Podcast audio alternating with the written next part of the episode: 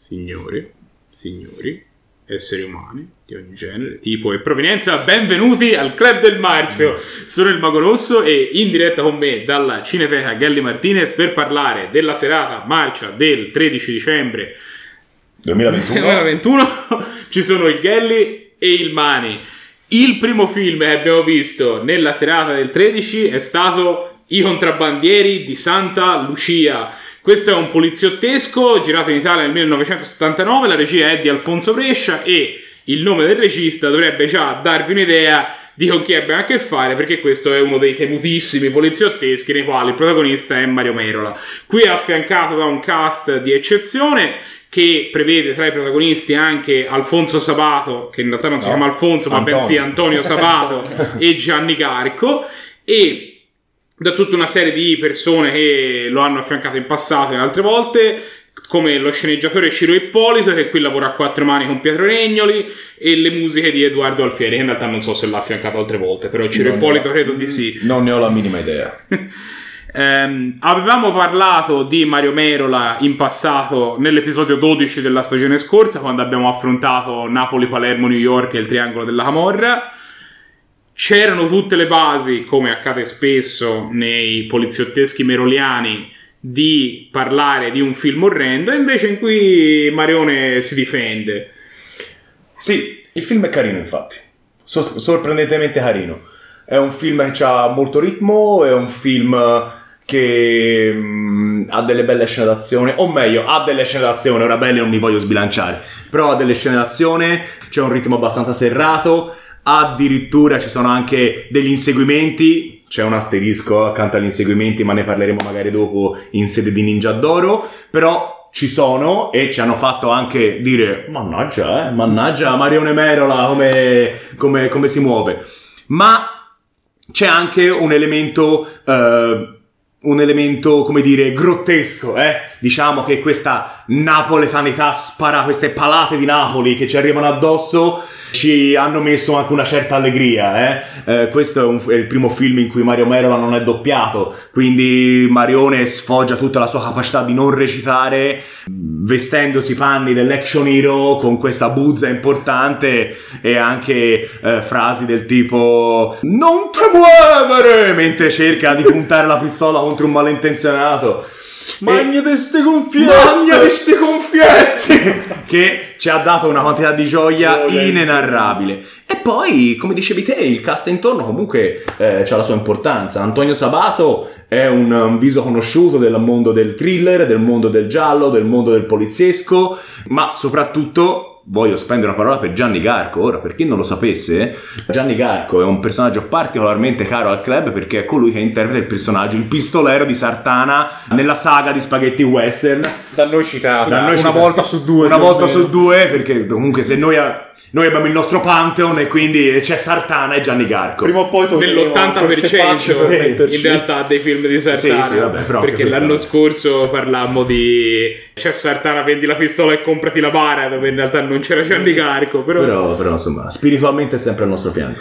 Mario Merola in questo film non canta No, allora, c'è una canzone all'inizio Canta. che mi ha dato anche delle belle gioie, eh, però eh, effettivamente non c'è una scena in cui lui sale in cattedra e eh, intrattiene un gruppo di camorristi ehm, concedendoci, concedendoci insomma del- una bella palata di neomelodico nei denti. tra l'altro scena iniziale dove lui canta che viene immediatamente dopo dei titoli di testa ruggentissimi Certo, certo, ma i più classici ma anche i più inaspettati, semplicemente c'è questo, c'è questo prologo, c'è anche un prologo che si ambienta in Iran, no? C'è questa scene E in Turchia. in Turchia, scene insomma d'archivio riprese clamorosamente, compare anche l'Ayatollah Khomeini a un certo punto, si vede, la si vede proprio la rivoluzione, eh, il commercio doppio e a un certo punto eh, scoppia questa macchina e nelle fiamme emerge il nome Mario Merola, Pah! così proprio un biglietto da visita importante, d'accordo? Mi ricorda, mi ha ricordato, purtroppo adesso non- non- il titolo del film mi sfugge, ma mi ricorda quel grande inizio di un film di Seagal, potrebbe essere Hard to Kill, in cui Seagal prende questo pappone e lo infila di testa nel cristallo anteriore di una macchina, fermo immagine, e c'è lui con questo ghigno e la, e la scritta Seagal. Sì, poteva esserci Sylvester Stallone, Sylvester Stallone. Arnold Schwarzenegger, ma c'era Mario Mario Merola. Merola. Mi è piaciuto, mi è piaciuto, mi è piaciuto. Quando si parla di Mario Merola si va sempre a intaccare un pochino eh, questo discorso che i suoi film sono sempre ambientati a Napoli, lui ovviamente viene da un passato, eh, insomma anche ai tempi di questo film, comunque lui come formazione era un cantante neomelodico, eh, tuttora considerato uno dei grandi de- Sì, del sì, neomelodismo certo. a Napoli, molto riverito nella città partenopea. Ed è associata la figura di Mario Merola sempre spesso a La figura del questa apologia della camorra che a noi lascia- rimane sempre un po' qui, ecco. Sì. Ci dà sempre molto noia questo strizzare l'occhio a questa camorra di un tempo onorevole. Operazione che viene fatta a volte anche per la mafia siciliana, per Sì, Cosa sì. Nostra, che un tempo però c'era l'onore, vero? Eh, non era sporca, una cosa sporca come adesso, eh, i ragazzini comunque venivano trattati bene, anzi venivano arruolati ma in senso buono, avevano da fare qualcosa, invece alla scuola, queste cose che servono a niente. No, no, no, eh, stavano per strada, comunque crescevano bene lo stesso, sono felicissimi questi bambini eh, che se Ma- contrabbandano sigarette. E e c'è questa idea di camorra che, che poi in realtà è mol- molto Certo, fasulla, posticcia. c'è proprio questa idea che i contrabbandieri siano povera gente che lavora gente e che dove, fatica, ma sì. dove addirittura non è la camorra a guadagnarci, anzi sono i contrabbandieri stessi che si frugano per poter comprare queste sigarette come se in realtà non ci fossero, come sappiamo benissimo, no, le mani della mafia del crimine organizzato nel gestire tutto questo. Ed è un modo di pensare che permea proprio tutta la prima parte del film, no? Tutta questa prima, cioè proprio questi 20 minuti, questa mezz'ora in cui vuole dipingere i contrabbandieri come gente dal cuore puro che vuole vivere in un mondo devastato dalla disoccupazione, eh, devastato dalla completa assenza dello Stato, che anche questo è forse un discorso anche parzialmente vero, cioè quello per dell'assenza dello Stato, però non ci andiamo a impelagare in un discorso del genere, però come dicevate voi è un'apologia che a noi ci sta proprio sui coglioni. La camorra è una merda. Questo modo di pensare è una merda e a noi non ci piace. Forse siamo troppo schifosamente del nord, non lo so, però è proprio un modo di pensare che rigettiamo. Ma viene dipinto questo sistema egalitario in cui appunto l'ultimo dei ragazzini che ti vende una sigaretta è sostanzialmente alla pari del, del boss eh, di quartiere. Sì, sì, capito. Che, che sono cose veramente Ma fasulle. non so se, com- come si chiamava quel, il traditore, recentemente è uscito il traditore, Sì, no? E si bello. vede questo modo di pensare eh, quando c'è il, conf- il confronto fra Buscetta e Falcone, no? E c'è Buscetta che ritira fuori sempre questa pappardella, è perché una volta c'era l'onore e una volta noi. Apposta, lo diceva anche Cosa Nostra, no? Eh, Faceva questa capito? E Falcone dice: Ma te credi davvero a queste cazzate che dici? Eh. Lo diciamo anche noi, Mario, dall'alto dei cieli dove ci guardi, ma credi davvero a queste cazzate che dici? Ma infatti in questo film il personaggio di Mario Merola è quello del eh, boss onorevole, no? Che f- stringe un po' un'alleanza Patto, estemporanea con Gianni Garco, che è un capitano della finanza, per fermare questa partita di questi boss, tra virgolette, disonorevoli, che volevano far passare una partita di eroina da Napoli e avrebbe Distrutto l'umanità, distrutto ma l'umanità, sì, infatti. Crea- ah, beh, quella scena però, io sono felice l'abbiano detta perché quando parla perché questo smercio di droga se, se questo smercio di droga arriva a Napoli i danni per l'umanità saranno, Saranno incalcolabili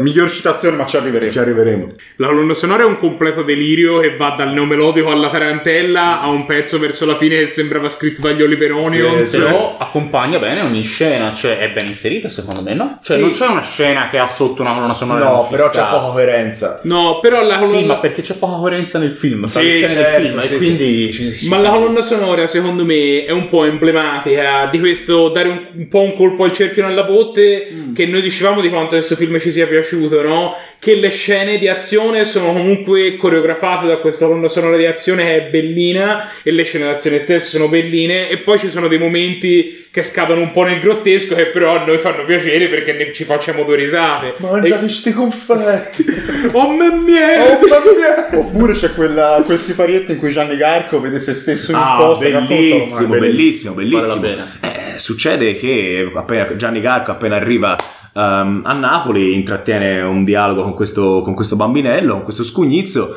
e questo scugnizzo gli dice appunto Ah, guarda, al cinema c'è questo film che si chiama Lo Scugnizzo e Gianni Garco guarda, ah, ma c'è anche Gianni Garco, allora deve essere sicuramente bellissimo. Ed entra in un bar a fare Ed entra in un bar a fare colazione. e poi questo film era pure diretto da Alfonso Brescia, regista stesso, no? E passano una comparsa e fa, ma chi cazzo è sto Alfonso Brescia? Quindi c'è anche questo, questa, se- Questo sfonda la quarta parete, no? Questo tarantinismo Sì, sì, sì, sì. E ci è piaciuto molto, ci ha fatto ridere, ci ha fatto ridere.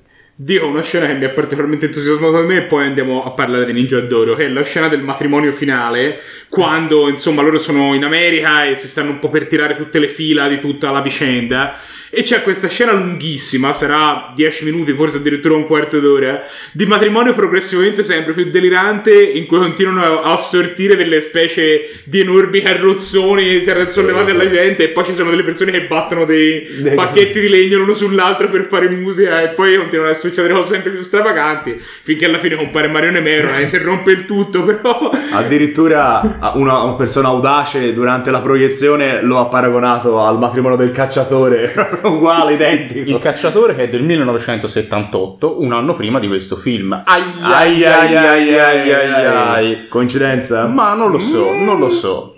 Gua- comunque la mano di Cimino e la mano di Brescia sono sicuramente Uguali. uguali. che cosa abbiamo nominato per questo film? e allora, questo film, dato che controcorrente a tutti gli altri film di Mario Mela che abbiamo visto, ci ha divertito, non ce lo scordiamo. eh, si porta a casa tutta una serie di citazioni, sì, scusami, di citazioni, di nomination, a cominciare dal Groove del signor Alfieri, c'è sempre la solita rivisitazione della Tarantella eh, che abbiamo visto in Napoli Violenta, abbiamo visto in tutta una serie di film con Napoli nel titolo, ma ci piace e quindi noi lo citiamo. Poi la citazione che abbiamo detto di, Gia- di Gianni Garco, che voglio ripetere, se questo carico raggiunge la sua destinazione, i danni per l'umanità saranno incalcolabili. Poi vogliamo citare, dato che c'è anche un bel manzo presente nel, nel film, vogliamo citare Antonio Sabato come candidato per Momento per Signore. Antonio Sabato che spoggia questo slippino minimale con questo bel petto villoso e ci piace. Bravo Antonio, bravo Antonio.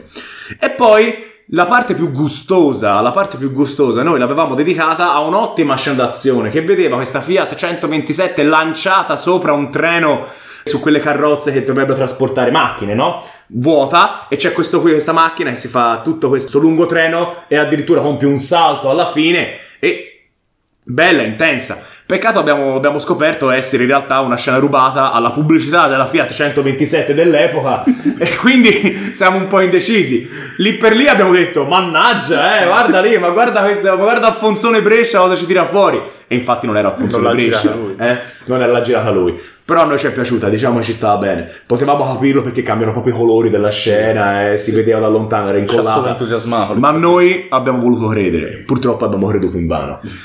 Quella scena, tra l'altro, è intervallata a questo parietto dove c'è l'autista di quella 127 che è il supporto comico del film. E quel personaggio lì c'era anche appunto in Napoli, Palermo, New York. Non quel personaggio, ma quell'attore. Sì, sì. In questo film è un pochino meno odioso. Si è un pochino po'. meno odioso perché compare di meno, ma è sempre odioso. eh. Speriamo, speriamo abbia fatto una fine ingloriosa su tutti i versi questa persona. Dai, su via, eh.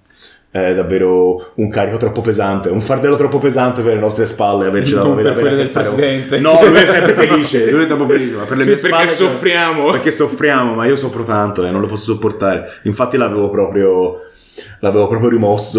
l'avevo proprio rimosso, grazie madre. Grazie per me fatto parlare. stanotte. Che cosa vogliamo consigliare? Noi vogliamo consigliare non un altro film di Mario Merola perché tendono a fare tutti schifo. Noi vogliamo consigliare però un altro film che ha a che fare con il contrabbando a Napoli. Si chiama appunto Luca il contrabbandiere, un ruggente poliziesco con Fabio Testi protagonista. Molto carino, ve lo consigliamo. Datevi un voto. Ah, arduo, ridò 6 e mezzo. Accidenti. Ridò 6 e mezzo. Dai, mi sono divertito. Sì, ma in effetti ci ha fatto ridere. Dai, che- vabbè, la dai. sufficienza gli si dà, gli do Sì, 6, certo, dai, io gli certo. 6. È ovvio che è un film di merda, però d'altronde siamo a recensire film di merda. Se no- Sono con il Mani 6 e mezzo, è un film che ha ecceduto le mie aspettative, che pure erano molto basse. Però, insomma, mi ho divertito. Ci sono dei momenti molto prepotenti di napoletanità che mi hanno fatto molto sorridere. Ci sono dei momenti eh, che comunque sono delle scene d'azione belle sincere. E quindi, secondo me, il film va oltre la sufficienza. Non di tantissimo, però 6 e mezzo mi sembra giusto. Il secondo film che abbiamo visto in occasione della serata del 13 è stato Giornata Nera per l'Ariete. Siamo sempre in Italia, è un film uscito nel 1971, è un thriller con la regia di Luigi Bazzoni, le, la sceneggiatura di Mario Di Nardo e Mario Fanelli. Il nome principale all'interno del cast è quello di Franco Nero, che è un attore molto caro a noi del club. Ci sono anche Silvia Monti che fa la protagonista femminile, eh, Wolfgang Price ha un ruolo importante, ma Francone domina il resto, de- il resto della nomenclatura.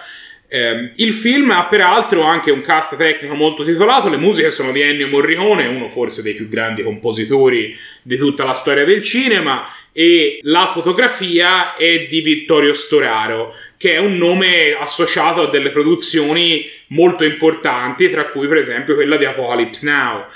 Credo ci abbia vinto l'Oscar per Apocalypse Now. Se non l'ha vinto l'avrebbe dovuto vincere. Mm, comunque ne ha 22 o 3 di Oscar. In due righe la trama, Franco Nero interpreta un giornalista un po' allo sbando che si ritrova al centro di una serie di delitti che colpiscono le persone a lui care. La differenza tra questo thriller e molti altri thriller che abbiamo visto più eh, marcata è forse che a differenza di molte altre pellicole è presente molto meno un elemento horror che spesso è associato ai thriller di stampo, per esempio, argentiano, e invece c'è un elemento più di giallo che abbiamo visto altre volte, ma che in questo film è eh, più preponderante che altrove. Sì, senz'altro la, la, componente giallo e l'intreccio sono molto più importanti che in altri thriller, eh, quindi ne fa un po' le spese la suspense che è quasi azzerata. C'è una buona scena in un tunnel in cui c'è il primo, non ammazzamento, una prima aggressione, un'aggressione, e, e lì c'è un po' di piena suspense, eh, però, però, generalmente nel film poi non se ne rintraccia eh, altre. Eh, il giallo c'è, però se posso dire, già così do un, un primo giudizio su questo film, eh, non è ben sviluppato. La trama di questo film è un po' faraginosa, um, a, a, mio parere l'ho seguita un po' male. Era anche il secondo film della serata, eh, quindi si abbiamo, tende sempre a, abbiamo seguirli peggio. Abbiamo combattuto. A un certo punto era così, cercando eh, sì, di tirare eh, quegli sì. stecchini. E, ehm, e questo è un peccato, e questo peggiora la qualità del film in sé, perché un giallo deve avere per prima cosa una, una, bella trama, una sceneggiatura bella blindata che funziona dall'inizio alla fine, senza buchi, senza personaggi superflui. È più difficile scrivere un giallo, cioè un thriller, lo puoi scrivere anche un po' così con la mano legata dietro la schiena, se poi però sai dirigere bene gli attori, eh, le immagini sono potenti, ci sono dei begli effetti, ti salvi questo film eh, non riusciva secondo me né in un senso né nell'altro, c'aveva mm, soltanto secondo me delle buone scenografie ed eh. erano ben fotografate da Storaro, certo, come si diceva. Era bello da vedere secondo me, era, era bello da vedere, che non è nemmeno banale per, no. per, un, per un, film, per un, una categoria di film del genere, perché abbiamo visto un sacco di film che erano sia mosci sia brutti da vedere. Certo. E questo film ehm, era piacevole, si vede che era confezionato bene, però la trama era un po' moscia, eh. non, c'era, eh, non, c'era, nessun tipo di suspense nel, ehm, nei momenti in cui dovevano averceli, d'accordo? Ci sono tutta una serie di omicidi, ma sono omicidi che non ci lasciano, non ci lasciano nessun, eh, nessun, tipo di sensazione. Nessun tipo di C'è sensazione. un serial killer, no? Con questo poi guanto nero a cui vengono tagliate eh, le falangi via via per simboleggiare il numero di omicidi eh, già commessi. Eh, però siamo ben lontani dal film, dal primo film argentino di appena l'anno prima. Sì cioè, siamo proprio. Forse non avevamo ancora preso abbastanza piede quella filosofia, oppure il regista ha deciso di, di, di continuare un po' sulla vecchia scuola, quindi non dare spazio alla, alla, a una visione un po' più. Mancava la violenza, più, insomma, eh, parliamoci chiaro. Questo, eh. Questi omicidi. Che va bene, va bene, c'era l'intreccio, va bene, c'era il film ben confezionato, però la violenza poco mancava. È anemico anche, ad esempio, il sangue non c'è. Poco. Oh, bello, eh, anemico. Anemico, mi piace. Bello, Se ne parlava prima, no? Quando una persona decide di, quando un regista decide di intrecciare il proprio thriller con il giallo piuttosto che con l'horror, poi la trama viene anche eh, va tenuta a un livello più alto, non puoi mettere tre fatti in fila l'uno a quell'altro e, spiega- e sperare che poi lo spiegone finale te la risolva, come si è visto ad esempio in pellicola, a me mi viene in mente quella che abbiamo visto l'anno scorso, una sull'altra, che è un film che anche quello ha una trama un po' zoppicante, però comunque sì, il film è basato su altre cose, è basato sull'erotismo, è basato più sulla suspense e quindi questa cosa qui quando arrivi alla fine non ti pesa così tanto che la trama sia sostanzialmente un po' una cacata. Eh, però Invece in un film del genere, quando la trama un po' non, non ingrana, e, insomma il film perde molti colpi. Mm, però forse a me è piaciuto più questo di una sull'altra. Io mi ricordo poco mi ruppi i coglioni su una sull'altra. Sì, eh. Madonna, c'era Marisabel, Marisabel, Marisa Mel. Marisabel, che effettivamente valeva tutta la proiezione da sola. Però io un po' mi annoiai, eh. Mi annoiai, mi annoiai, mi annoiai. E non c'era, perché almeno Franco Nero sa recitare, ecco, mettiamola così. E È un personaggio un po' tagliato con l'accetta, però almeno ci sa stare di fronte È alla un camera. personaggio anche un po' anomalo rispetto a quello che fa lui di solito. Cioè, qui non era né un giusto, perché di fatto non era un giusto, non era nemmeno un uomo d'ordine, era un giornalista e con una vita privata abbastanza disastrata, tra Sì, l'altro. sì, sì. magari non, era, non, non- non gli era ritagliato perfettamente, però lui se la cava, appunto, anche in un personaggio che non è il suo Sì. classico. Sì, sì, poi Mm. no, no, sono d'accordo. C'è anche questa cosa che, essendo il protagonista di una storia un po' insipida, anche lui risulta un po' insipido. E poi, se posso aggiungere, se posso fare un po' il palloso, c'è questo modello d'uomo anni 70 che picchia le donne e poi va tutto bene e comincia a starmi proprio sulle palle. Eh, so. c'è, questa, c'è questa parte in cui eh, va dalla sua, ama- dalla sua amante, la prende a schiaffoni per un motivo, per motivo futile, adesso che mi sfugge. Nella scena dopo sono tutti picci picci a fare l'amore. È invecchiato Eh, male in questo senso, eh, o forse la società è invecchiata meglio di Beh, speriamo, sì, film. sì. Ecco, Mettiamola così. Quindi ehm, è vero che ci possiamo anche fare due risate. Però quando pensiamo che quel modello di- lì era proposto perché era un modello che attecchiva nel pubblico di un certo di, di questo genere di film, fa un po' cadere, fa un po' cadere le palle, eh? Ehm, dà un po' fastidio. Però Pamela Fiffin, che interpretava la picchiata, dominava lo schermo con una certa, Sì. con una certa eleganza. Una certa facilità. Eh sì, eh, Dio la Sì. benedica. Se posso dire un'altra cosa riguardo alla trama, eh, mi ha fatto un po' specie il fatto che la soluzione dell'assassino per riuscire alla fine a uccidere una persona senza andare poi a raccontare più di tanto fosse quella di inscenare un, eh, un metodo da serial killer e quindi di ucciderne anche altre quattro. Eh, questo per mascherare l'unico omicidio che gli interessava dei cinque.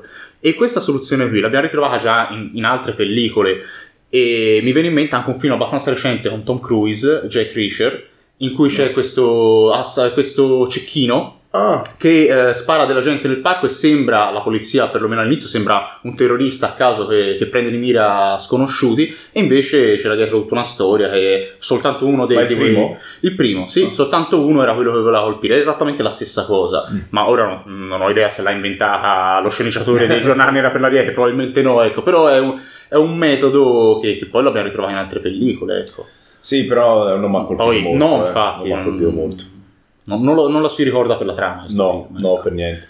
Si diceva prima che il film è bello da vedere. C'è un po' questa cosa, che non so se vuole essere un simbolismo oppure se semplicemente avevano a disposizione le cose lì. Però il film è continuamente popolato di questa gente che abita in deruderi, no? Cioè, si vedono questi palazzi tutti diroccati e poi c'entrano che sembra eh, che sta entrando. Perché sta entrando in queste rovine? Ah no, ma c'è un appartamento lì dentro, c'è una persona che ci abita. Questo palazzo è del 1636 e non è stato mantenuto nel frattempo. Perché, perché sta succedendo questo?